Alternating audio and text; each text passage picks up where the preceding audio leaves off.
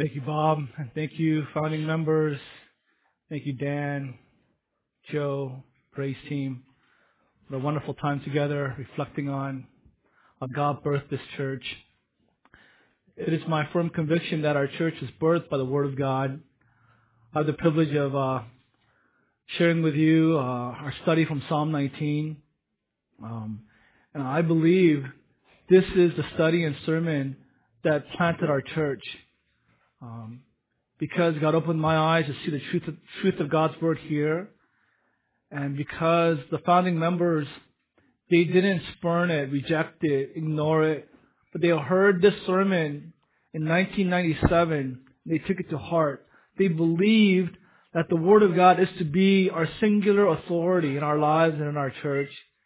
And because of that, when we planted, when because of that, God planted this church to uphold God's truth.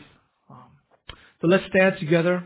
We open your Bibles to uh, the book of Psalms, chapter 19, and we'll read God's word together. Psalm 19.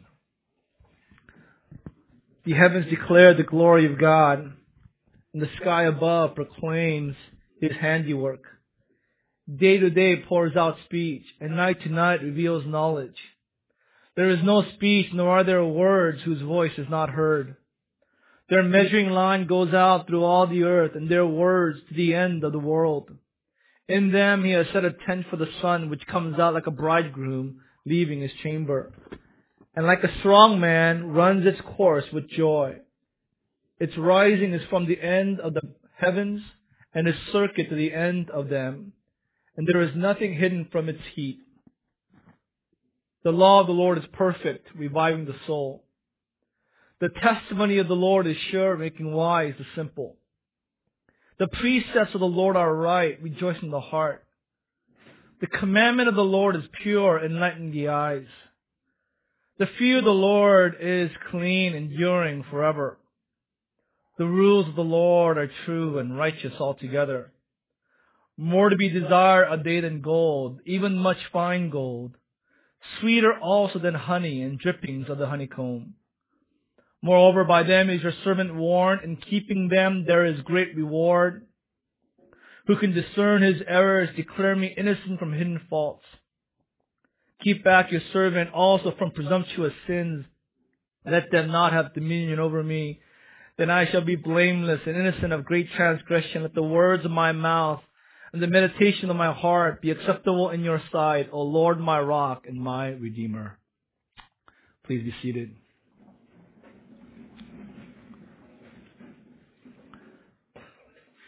Yesterday, my wife had an opportunity to attend a bridal shower, so she took all the girls, Elizabeth, Emma, and Eleanor, and I was left home by myself with Ethan. She had some food in the refrigerator for us to heat up for to have lunch together. But I thought, well, I have leftovers, but I can go out and eat at a restaurant. and uh, buy LA Times and uh, savor Lakers victory on Friday night while Ethan plays with his car. So I get in my car, and I don't know if you do this, but I mentally taste food before choosing a restaurant. I do it all the time. You know, you ask yourself, what should I eat? So I sit there and I taste Japanese food. I taste my pork cutlet, right? My um, spicy tuna hand roll with spicy mayo sauce, and I gotta taste it.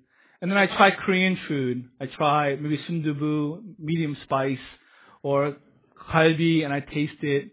And then I go, what about Thai food? And I, I try out either peasant fried rice in ba- Banana Bay restaurant, or kayang, or beef satay at Fullerton um, Thai barbecue. And then I, I try out, maybe go to an American restaurant, go to get a burger, a pastrami burger, I taste that. And based on the flavor, or my memory, that chooses the restaurant for me where I would eat. Yesterday I went Chinese food, right? I tasted my sweet and sour pork and it was very delicious to my palate.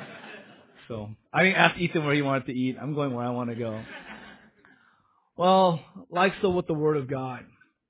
God's word, like Psalm 19, calls us to trust it, submit to it, love it, cherish it, not because of it's moral, not because it's ethical, not because it's true, but because it's so satisfying. It's so um, sweet because it is so delights our soul. The Bible talks about taste and see that the Lord is good. And so here in Psalm 19, God calls us to revere His Word, not by commanding us, not by ordering us, but by reminding us of all the benefits, all the joys that the Word of God produces. Starting from verse 7, we see all these different terms used for the Word of God, and following it are its unique results. So the Word of God calls to us to love it, not as a command so much, but with incentives. It, it pulls at our hearts. It calls us to remember our, our, the, the, taste, uh, the fruit, the sweetness of God's Word, and calls us to uh, enjoy it, uh, and in that way calls us to Himself. And that is what Cornerstone has been for us. That is how God birthed this church through God's Word. It wasn't a slave master ordering us, but our hearts were turned and we were considering planning, should we plan this church or not? And we remembered what the Word of God tasted like. Remember what it was like, the sweetness, the satisfaction, the joy of, of submitting to the Word of God, hearing it proclaimed, living according to its scriptures. And so we couldn't help ourselves. Our hearts moved us according to the scriptures. Let's go through um, the five results, five fruits, the five uh, joys of the Word of God. Verse 7, the law of the Lord is perfect. The law of the Lord is perfect in two senses. It's pure and it's complete. Psalm 119, 160, all your words are true. All your righteous laws are eternal. Psalm 12 verse 6, the words of the Lord are flawless, like silver refined in a furnace of clay, purified seven times. It is pure, it is perfect, it is complete, because the author is pure. The author is holy, because the author is complete. Theologians use the term inerrancy, because God is perfect, His words are perfect, His words are true, His words are powerful. There are no errors in its statements, declarations, prophecies, and conclusions in the Word of God because of the close connection with Yahweh and His words, His truths, His declarations. Therefore, to assign error to the Word of God is to assign error to God. To attack, and undermine Scripture is to attack and undermine God Himself. To submit to God means submitting to scriptures, and that was our heart, and that is our heart today. That we don't qualify the Word of God. We don't take out scripture. We don't add to it. We believe it is perfect. It is pure. It is sufficient. It is complete. It doesn't need anything. It doesn't need my wisdom. It doesn't, it doesn't need new discoveries from science or, or social sciences. It doesn't need adjustments to our culture or our, our, our, our age or, or our, our psyche. It is pure, it is complete, it is true, altogether sure. Therefore, we do not add or subtract. We don't have a buffet style mentality with the Word of God. Right? We don't pick and choose truths that we want and truths that we do not want. No, we submit to it completely because God wrote it and it is pure, it is complete. So what does this perfect law accomplish? Verse 7 tells us it revives the soul. The American Standard Bible Version says restores the soul. King James Version says it converts the soul. The Hebrew word is shawab. It means to turn back, turn around. It grants salvation. It changes the inner man. It changes the person's heart. It gives life to a person that is spiritually dead, the Word of God, because it is singularly from God, and it is pure, perfect, and complete, does something that nothing else can do.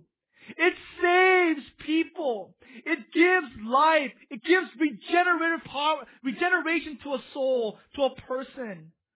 2 Timothy 3.15, Paul talked about this, how the Holy Scriptures, which is able to make you wise for salvation. Hebrews 4.12, the Word of God is living and active, sharper than any double-edged sword. It penetrates even the dividing soul and spirit, joints and marrow. It judges the thoughts and attitudes of the heart. Elsewhere, Paul said in Romans 1.16, the Word of God is the power of God for salvation. The gospel is God's power to save. We are helpless to save. I am helpless to save anyone. I'm helpless to save myself. How can I help anyone else? It is the idea that scripture is so comprehensive that it transforms a person's life. It transforms the soul, the real you, the whole person. It converts, it restores, gives spiritual birth, has the power of total transformation, and that's what the Word of God accomplishes. And that is why we are so committed to preaching the gospel at our church. That is why the high point of the worship service is when God's Word is opened and it is declared. Because this is what has saved us, and this is what sanctifies us, and this is what enables, enables us to be set free from our idols to worship and glorify our Lord and Savior Jesus Christ. I distinctly remember my conversion. I remember when I got saved, I was living in sin. I was lost in living for my idols that, that enslaved me, that tortured me, that deceived me, led me astray. I was living in sin, hearing a guy talk, sharing from Romans chapter 7. And he was going on and on, and he was, I, I could tell he was confused. I could tell he was kind of mixed up. He didn't really know what he was talking about. So my Bible was open, so I was reading through it, and I passed on chapter 5, verses 3 through 5, where Paul said more than that. We rejoice in our sufferings, knowing that suffering produces endurance, Endurance produces character, and character produces hope. And hope does not disappoint us because God's love has been poured into our hearts through the Holy Spirit who has been given to us.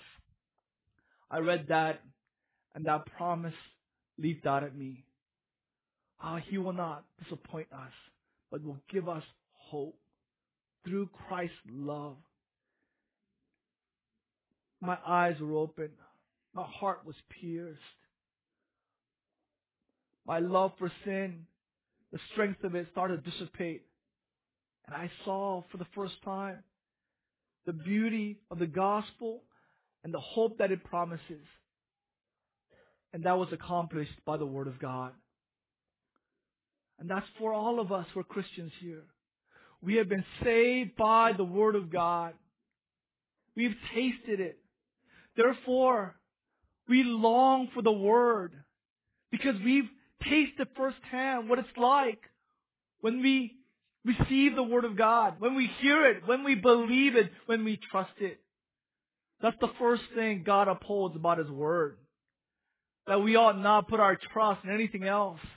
The Word of God should be singular in our hearts because this pure, perfect, complete Word of God does something that nothing else can. Converts, saves, regenerates, transforms, restores the soul. Secondly, second part of verse 7, the testimony of the Lord is sure, making wise the simple. NIV says the statutes, the, the word of God is trustworthy, worthy of our trust, morally to be true, morally to be certain. They are so firm, steadfast, that, that the Word of God is worthy of our trust, telling us that nothing else in this life is worthy of our trust. We can't trust in information given to us by the world, by scientists, by government officials. We can't trust technology. We can't trust psychology. We can't even trust our own hearts, our own experiences because of the noetic effects of sin.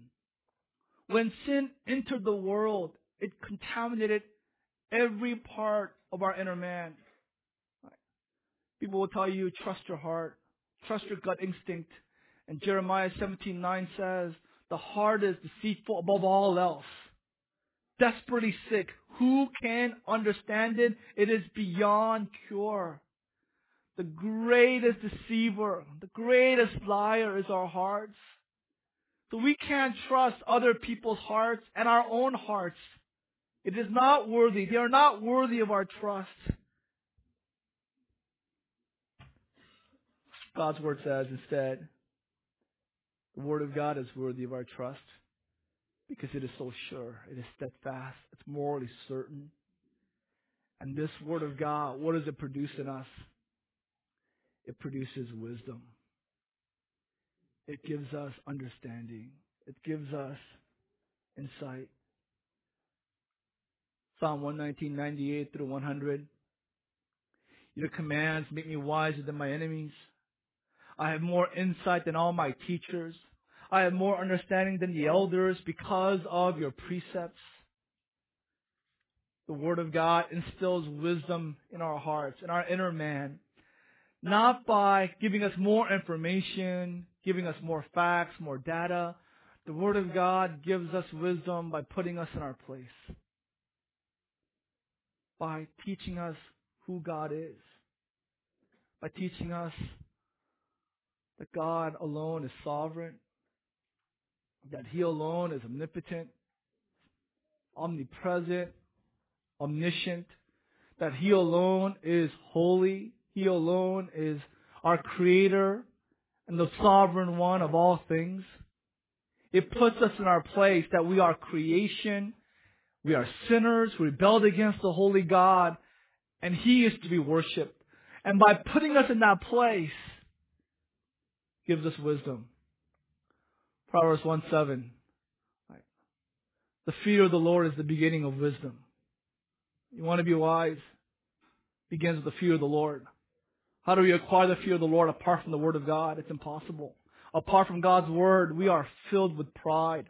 We're filled with self-love, self-idolatry. We are filled with worshiping ourselves. We think we are the greatest. We have power, innate power to create our own destinies, exert our own will, and we are free. Our hearts deceive us. It is only through scripture that we are put in our place. And God instills in us wisdom. The Word of God accomplishes this. Thirdly, verse 8, the precepts of the Lord are right. It's yashar. It means it's united. The, the Word of God holds to one direction. It's, it's, it's straight. It doesn't have double speak. It doesn't contradict itself. The most frustrating thing you can have, whether you're a student or you're a child, you're under authority, is when someone in authority gives you, like your employer, your manager, your boss, gives you contradictory commands or information. That, that frustrates and that undermines and that hinders, uh, hinders you. But not the Word of God. It is Yashar. It holds to one direction because it has one author it has one clear message. And that message culminates in the gospel of Christ. Christ's work on the cross. So what does that produce in us? It produces in us, the Hebrew word is samak. Joy. It rejoices the heart. Rejoices the heart. It gives us joy. Joy, it's not happiness, it is joy. Uh, non-Christians, they look happy on the outside, but they're miserable on the inside. So they are committed to temporary suicide, whether it's alcohol or drugs, whether it's movies or iPod or working out or watching football or basketball or immersing themselves in work. They run to temporary suicide because the, the, the angst of their, their existence the hopelessness, meaninglessness, there's no reason, their guilt and shame with their sins compounds and snowballs within them. Existence is unacceptable. It's, it's, it's overwhelming. So they, they live lives of, of, of temporary suicide punctuated by moments of reality. So out, outwardly they look happy, but inwardly they're miserable. But Christians, we live in the real world. Uh, we understand there is sadness, sorrow, pressure in the real world. We don't live like happy-go-lucky, you know. Life is uh, full of rainbows and sunshine. We live in the real world, but in our hearts, there is abiding joy. There is deep satisfaction. Because the core issue with our souls have been dealt with, and that issue is sin. The fact that we had sinned against the holy God, we had rebelled against Him, that we murdered His Son by our sins. Our presumptuous, high-handed, premeditated sins done repeatedly. The truth that that's been forgiven gives us joy, grants us eternal joy.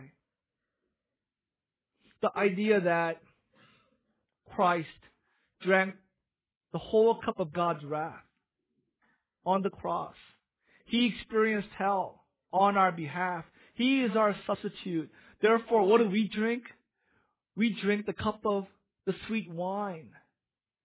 We drink the cup of blessing, the cup of promise. That's the gospel. Many of us think that God, Christ drank 98% of that cup. There is still 2% of God's wrath remaining for us when we sin. And God will pour out His wrath. Not 100%, but still 2%. There's a remaining anger in God that we'll receive because of our sinfulness. We think that way because that's the way we are. That's the way I am with my children. Like Ethan sins on Monday night. Right? So I, I discipline him. I deal with his sin. I pray for him. I forgive him. Put him to sleep. Next morning I wake him up and there is still anger in my heart.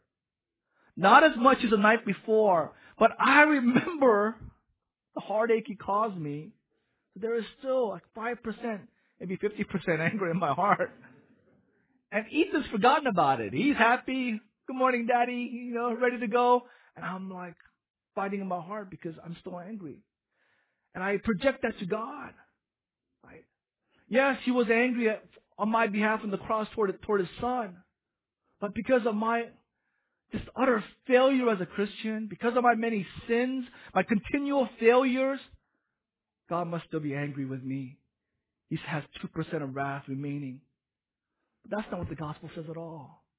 The gospel says Christ took all of God's wrath. And because we have been imputed with His righteousness, when Christ looks at us, there is no wrath whatsoever. There is no condemnation. There is no judgment. Only thing He sees in us is the righteousness of His beloved Son. His perfect life is what God sees. Therefore, He lavishes us. He loves us.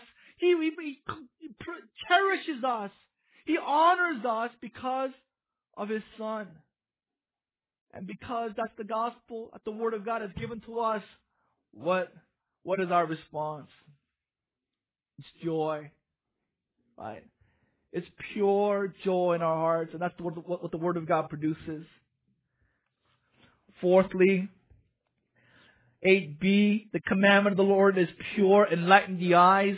The word pure is clear. The word is, translucent. It is true. It's so it's clear. It's, it's it's perceptible and enlighten the eyes. The idea of opening our eyes. We were blind, but now we see. That metaphor has been used throughout Scripture and throughout church history because it so aptly describes the conversion experience of being blind and having sight. That's what the man in, in John 9, born blind. He had never seen anything in his whole life. And he was healed. He has sight. And because this was done on the Sabbath, the Pharisees go to him and say, don't you know that the man who cured you is a sinner? And his response was, I don't know if he's a sinner or not, John 9, 25. But one thing I know is I was blind, but now I see. That's what the apostle Paul said, right? On the road to Damascus, he was, he saw, he, for him, his religion, his religious accomplishments, they were beautiful in his sight. And in an instant, he was physically blinded, remember? But spiritually, his eyes were opened and he realized what he was holding on to was skubalon. It was rubbish. It was trash. It was garbage. It, it was stinking. And he saw that which he hated, Jesus Christ, was his Lord, was his Savior, was the one who would forgive him of all his sins. I mean, this happened on Calvary, right? Matthew 26. Remember the centurion? He was the one responsible for the crucifixion of our Lord. He's the one who beat Christ. He's the one who spat on him and punched him, put a crown of thorns on his head and a purple robe and mocked him.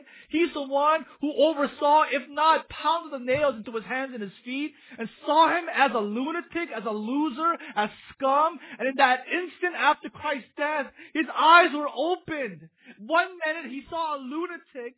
He saw a man, pitiful man, dying on the cross. Next instant, he was filled with praise to God because he saw Christ as his substitute. That Christ died in his place because of God's love for his soul. And in that instant, he went away praising God. That is what happened to John Newton, and that's why he wrote Amazing Grace. How sweet the sound that saved a wretch like me. I once was lost, but now I'm found. Was blind, but now I see. Was a slave trader or hater of God, had no fear of God in his eyes. He's saved, and he sees how evil his deeds were, how wicked they were in the sight of God, and how amazing God's grace is that would save him. And that's a testimony of all Christians who've tasted the Word of God They've experienced this opening of the eyes. All of a sudden, the light has come on, and we, we see all the things that we were worshiping, that we were passionate about, that we were pursuing, it's all rubbish. It's all trash compared to the surpassing glory of knowing Christ. And then final one is 9b in verse 10 utmost satisfaction, utmost sweetness.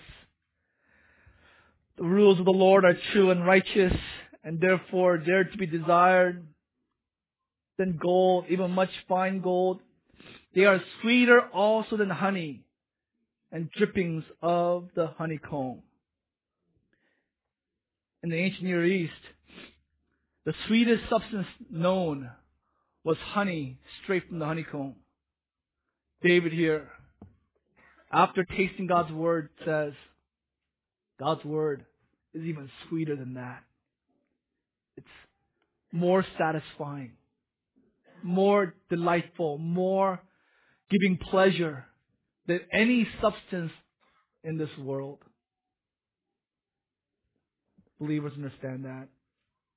The joy of tasting God's word and savoring it and how sweet it is to the soul.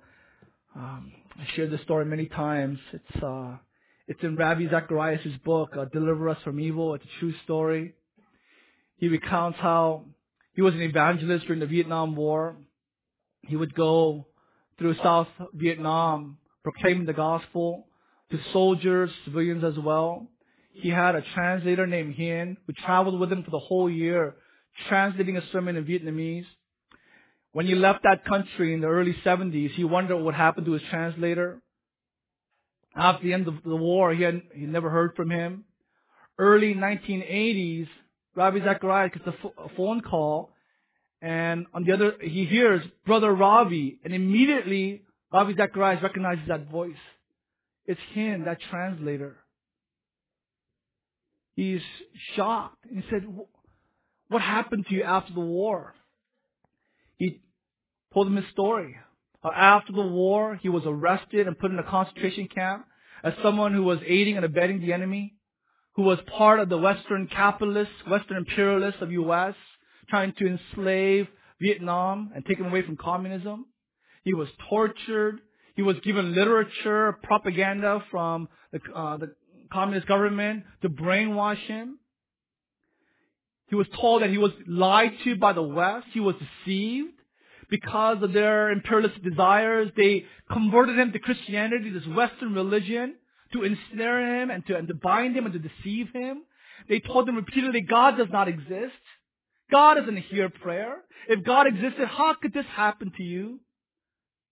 After years of this treatment, his faith began to buckle, he told Ravi Zacharias. And so he came, more he thought, he came to a decision. One day, he resolved that he would stop praying. He would no longer think about the Christian faith, no longer think of Christ. That morning during roll call, uh, their duties were handed out. And the most dreaded chore of the camp was to clean out the latrines. This brother here was given an assignment to uh, clean out the latrines.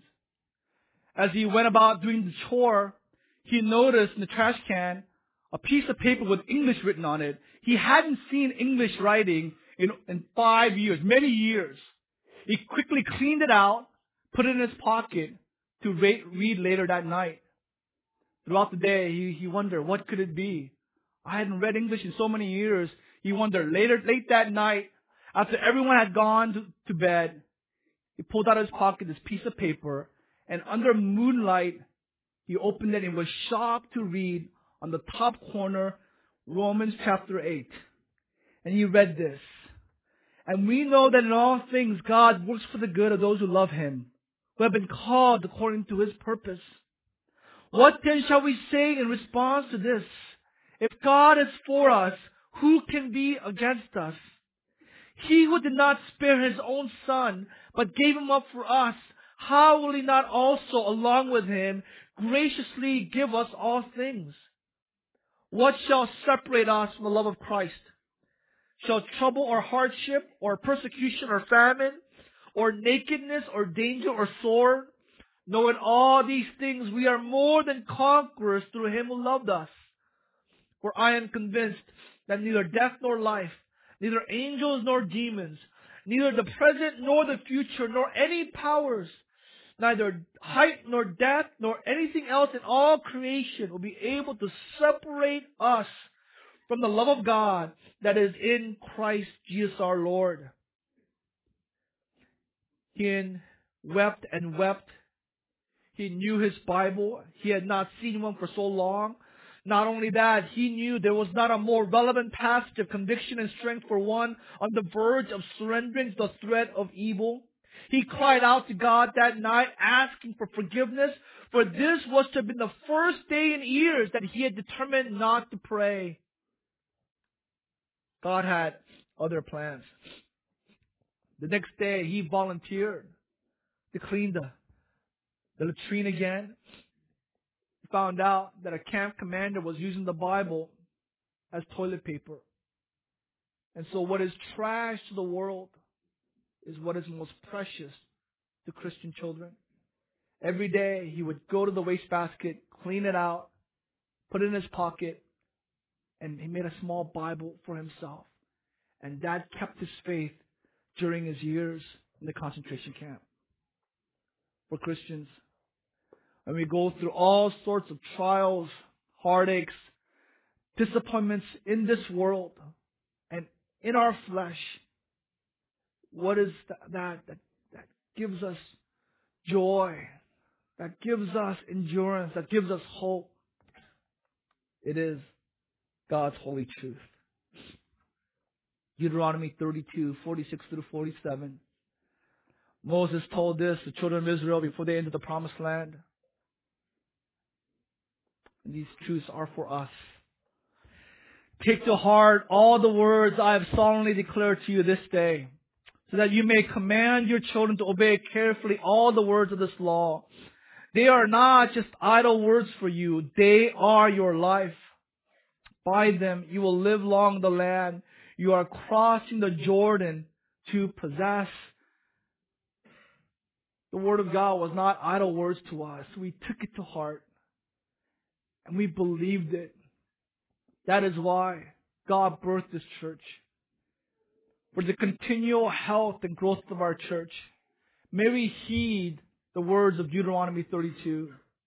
May we not consider God's word and God's word preached as just idle words for us. May we consider it and treat it and receive it as they are They are our life. By the Word of God, we will live. As we gather together in our 10 year anniversary, I exhort you humbly that you would reclaim a high view of the Scriptures. Pastor Joe is right that right life without right doctrine is impossible. The first step is right doctrine. And that right doctrine comes with a high view, which is the right view. High view of the Word of God, meaning the Word of God is our absolute authority. That let God be true, every man a liar, that everything is tested by His Holy Scriptures. And that God's Word will stand as our singular authority in our lives, in our families, and in our church. I exhort you, therefore, not to limit the Bible within the pages of this book. We are not worshippers of the Bible. We don't worship this book. We worship Christ through this book. And we worship Christ by walking, living according to its truths. So may the Word of God come alive as we interact in this world and think biblically. That we don't compartmentalize our lives between sacred and secular, but we view everything in light of the Holy Scriptures.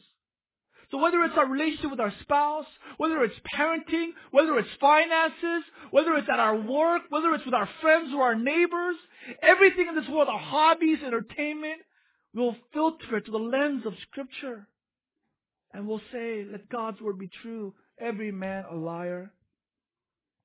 And finally, the Bible invites us to experience and taste, savor the Word of God for ourselves. We're not to just vicariously study the Bible or just indirectly understand it in our intellect. We are to savor it experientially. Experimental Christianity, where we tasted in the depths of our being salvation, wisdom, joy, seeing the beauty of Christ, having true satisfaction in the Word of God. Bible invites us. Bible also tells us that apart from Him, we can't do it. It's impossible to know salvation, to have wisdom, to see the beauty of Christ, to have joy, to have this eternal satisfaction. It is impossible apart from Christ. And that is the worst place to be. You know, for children, the worst place, the, the, the most unhappiest place in the whole world for children is downtown Disney. Right? So close, but so far. That's like a to- place to torture kids. I think on our children like misbehave, I'm gonna take them to downtown Disney and have them look into Disneyland and then take them back home. And that's the worst kind. That now traumatized them because well, that's the most unha- unhappiest place in the world. Well, same thing. If you are here in the Christian church and you are seeing everyone get saved, everyone growing in wisdom, everyone experiencing joy, everyone seeing the beauty of Christ, everyone having satisfaction, but you're on the outside looking in. You are the most miserable person in all the world. The Bible says it's impossible for us. How can we have these experiences and taste it for ourselves? And it's through the gospel. It's through the gospel of Jesus, of God's Son Jesus. He has done it. He has won the victory. We are not to work. These are applications to do. These are experiences to have. How can we have these experiences? By resting from work and trusting in the gospel. Right? By believing in the gospel. By depending on Christ. By hoping in Christ. And not working. Trusting in Him. What will happen?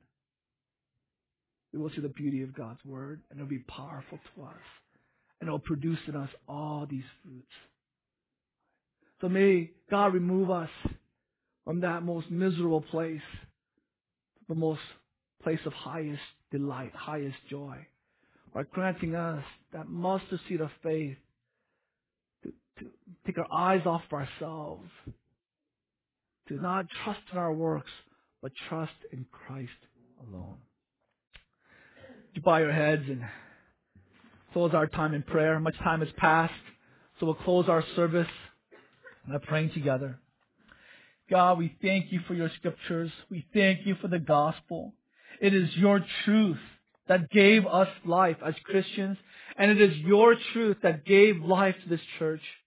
So as we conclude our time together this morning, we look back and we give all glory, honor, and praise to you because you have done it. You are the author. You are the perfecter.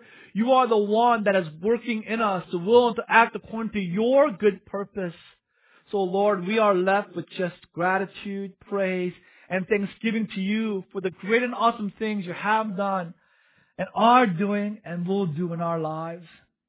Lord, we pray that we will not be moved from the Word of God.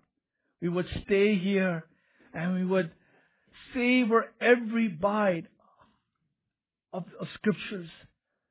We would we would trust in the gospel, trust in you, and would experience firsthand all the joys that are that are reserved for those who set aside their own works, set aside their own pride and righteousness, and trust in the cross for all things. Lord, we thank you for this, for this wonderful worship service. Give all glory to you. Pray this in Jesus' name. Amen.